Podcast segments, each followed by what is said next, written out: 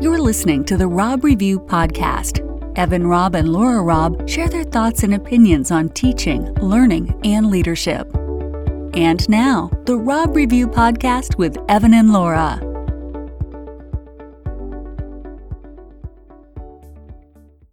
Welcome to the Robb Review Podcast. This is Evan Robb, and I am joined today with Laura Robb. Pleasure to be here working with you again, Evan. Laura, it's great to have some time together to have a conversation. And today, our conversation is going to be practices of schools that work. So, we're going to be talking about particular things that you and I have observed over the years that effective schools seem to have in place. Uh, but to begin with, I, of course, have had some experiences with some ineffective schooling over the course of, of my uh, career. My memory of something really ineffective goes back to when I was in elementary school. And when I was in elementary school, the office staff they were very, very mean people. And I remember being terrified to go into the office because uh, it appeared that it was a tremendous inconvenience whenever I went in there to ask any questions. So, as much as possible, of course, I would avoid the office. But fortunately, those days are gone for me. I have an office staff now that's wonderful uh, to everyone that enters into their office. And we'll be talking about some of these things here in a little bit. But, Laura, to begin with you, how about if you share your an idea of something that you see in effective schools? Yes. Um, one thing I see in effective schools is that when students are in the class, teachers are never in their desk.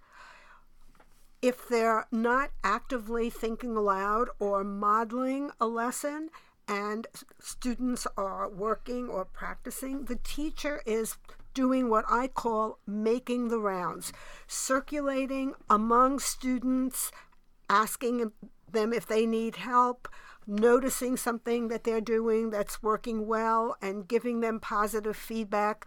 It's a short one to two minute connection between the teacher and her students that keeps that positive flow uh, within the classroom. So you're, you know, that's wonderful. When you're talking about the teacher being a coach, being a guide, being a supporter, and actively moving around the classroom versus staying in one static place. Absolutely, and and this is not in place of conferring, but this is a different kind of conferring.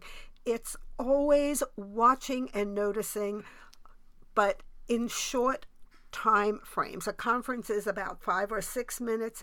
These little exchanges are one to two minutes. Thank you, Laura. You know, and you're this is a really good opportunity for us to get together. We, we love to share ideas, and yours are focused a little bit more on the classroom. Mine are going to be focused a little bit more on the school from the principal's perspective. But of course, we'll probably blur a little bit together as we move through this podcast.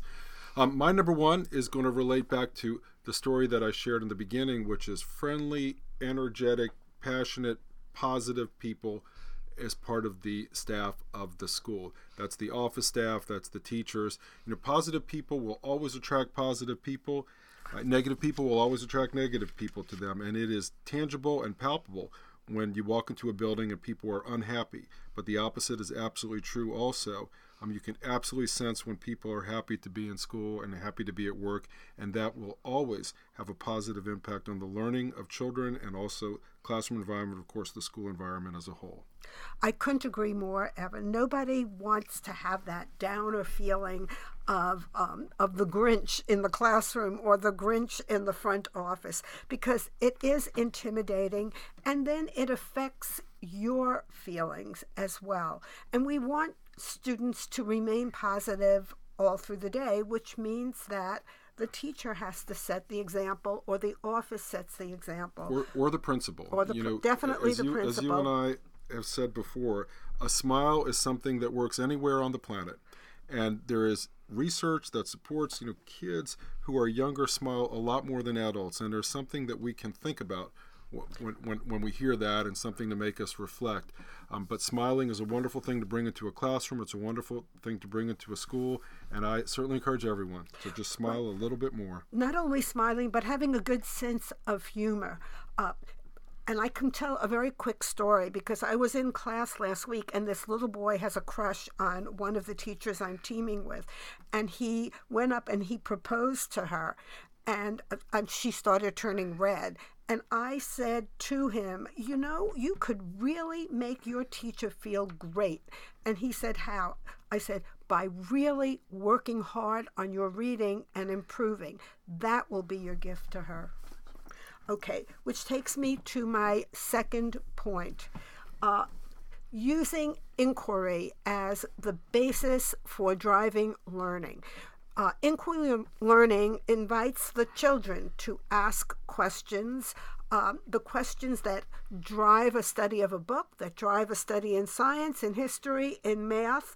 Um, this makes the learning relevant because the learning really builds on their wonderings. It also shows that we value their thinking and what they want to learn instead of it being questions from a program, uh, questions from a unit, uh, a purchased unit, or questions the teacher spends time making up. It's not about our questions. This is about the children. It's about their questions. You know, the concept of all learning begins with a question is not something that's relatively new. That's been around since uh, many, many, many years.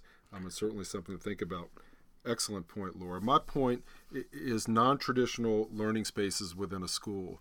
I think that, and I've shared actually shared this with my staff um, recently. In education, there are schools in America where someone could be transported from a hundred years ago, and they could come into the school and they would know what to do. Take my grandparents for example; they were 12 years old in 1917. If they were transported to 2017, in many schools, not all, but in many schools, they would know that they need to walk into the classroom, they need to find a row to sit in, they need to sit down and be quiet, and they need to wait to be told what to do. The, the uh, rows tend to lead themselves to traditional instruction within the classroom. Um, they do not tend to lead to the type of instruction that you're you're talking about when you're talking about inquiry opportunities for students. I think it's important not only to look at how the space is arranged within a classroom or a school, but also how the instruction coincides with that space. Because remember, kids sitting in groups doing the exact same thing that they did in rows is not innovation and that's not an effective thing. So you want what we want to look for is innovative spaces and then innovative teaching and innovative activities that are in partnership with those spaces. Absolutely, Evan. And you know, a lot of times you're going to find that there are three or four different spaces uh, within a class block because students are involved in different learning experiences. So, my third thing is noticing. I'm really big on noticing. And I talked about making the rounds uh, during the class, but um, I use noticing uh, two in two ways in the classroom. If a student answers, instead of saying excellent or terrific, I would say something like, I notice you were able to take this information and make an excellent inference. Or I noticed that you were able to revise the content of your writing so that I hear a very strong voice. We want to tell them what they're doing that is well. But I stop class about three or four minutes before the bell rings, and I notice things that happened all period long, positive things. Um, so that the students leave on a high. Sometimes I ask the kids, Do you have something to notice? This last week, one student said, I noticed that some of the students asked if they could take a book home over the holiday. That's the kind of thing we're looking for. What kids are doing well, what's working, we want to reinforce and bring to the forefront of that room. I think it's a really powerful point. And I love how you really bring the specific praise, you know, into that conversation. So it's not just simply saying to the whole class, you all are brilliant, everyone is fabulous. It's getting very, very specific and giving that specific feedback so kids know exactly where they're improving. Um, and, and I think that helps that helps foster improvement within the classroom. It does. And it shows what the teacher values in student behavior, attitude, and work. Now, here's my final one that I'm going to share. And I got this idea when I was in the bookstore recently. And I was in a bookstore and I noticed that the bookstore had a self help section. And then I realized that most bookstores have a section of books called self help. But I have not seen a bookstore that has a section called Help Others. And help others is what effective leadership is all about. It's, it's a core principle to me. And I'm very interested in how the principal and how the department leaders and teacher leaders in the building are helping other people within the building grow and develop their capacity as a learner and develop their capacity as a leader. The top down type of leadership will not lead to a school where innovation and creativity uh, develops. Um, at best, it's going to exist in pockets if that's a type of leadership.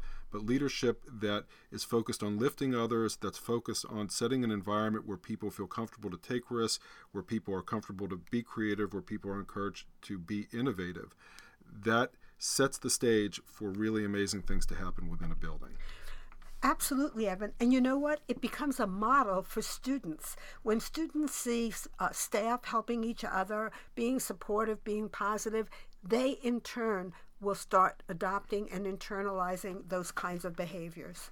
Yeah, you know, within a school, you know, you can have the leader or you can have the leader amongst leaders. And the leader amongst leaders is a much more interesting model. It speaks to a flatter organization, an organization that's focused on empowering, and I believe an organization or school that will become much more effective. Laura, we are about to wrap up this podcast, so I'd like to thank you for spending some time with me today as we talk to our audience about positive changes that we like positive things that we like to see happening within schools. I couldn't agree more, and I think that these are things that uh, are not difficult to bring to a school, but they need to be discussed among staff. You need to reflect on them, and then you need to take the plunge and try some of these. Laura, thank you very much. This is Evan Robb again for Laura Robb, the Robb Review Podcast. We hope you enjoyed the Robb Review podcast. Check out our blogs at therobreviewblog.com and tell a friend. Thanks again, and see you next time.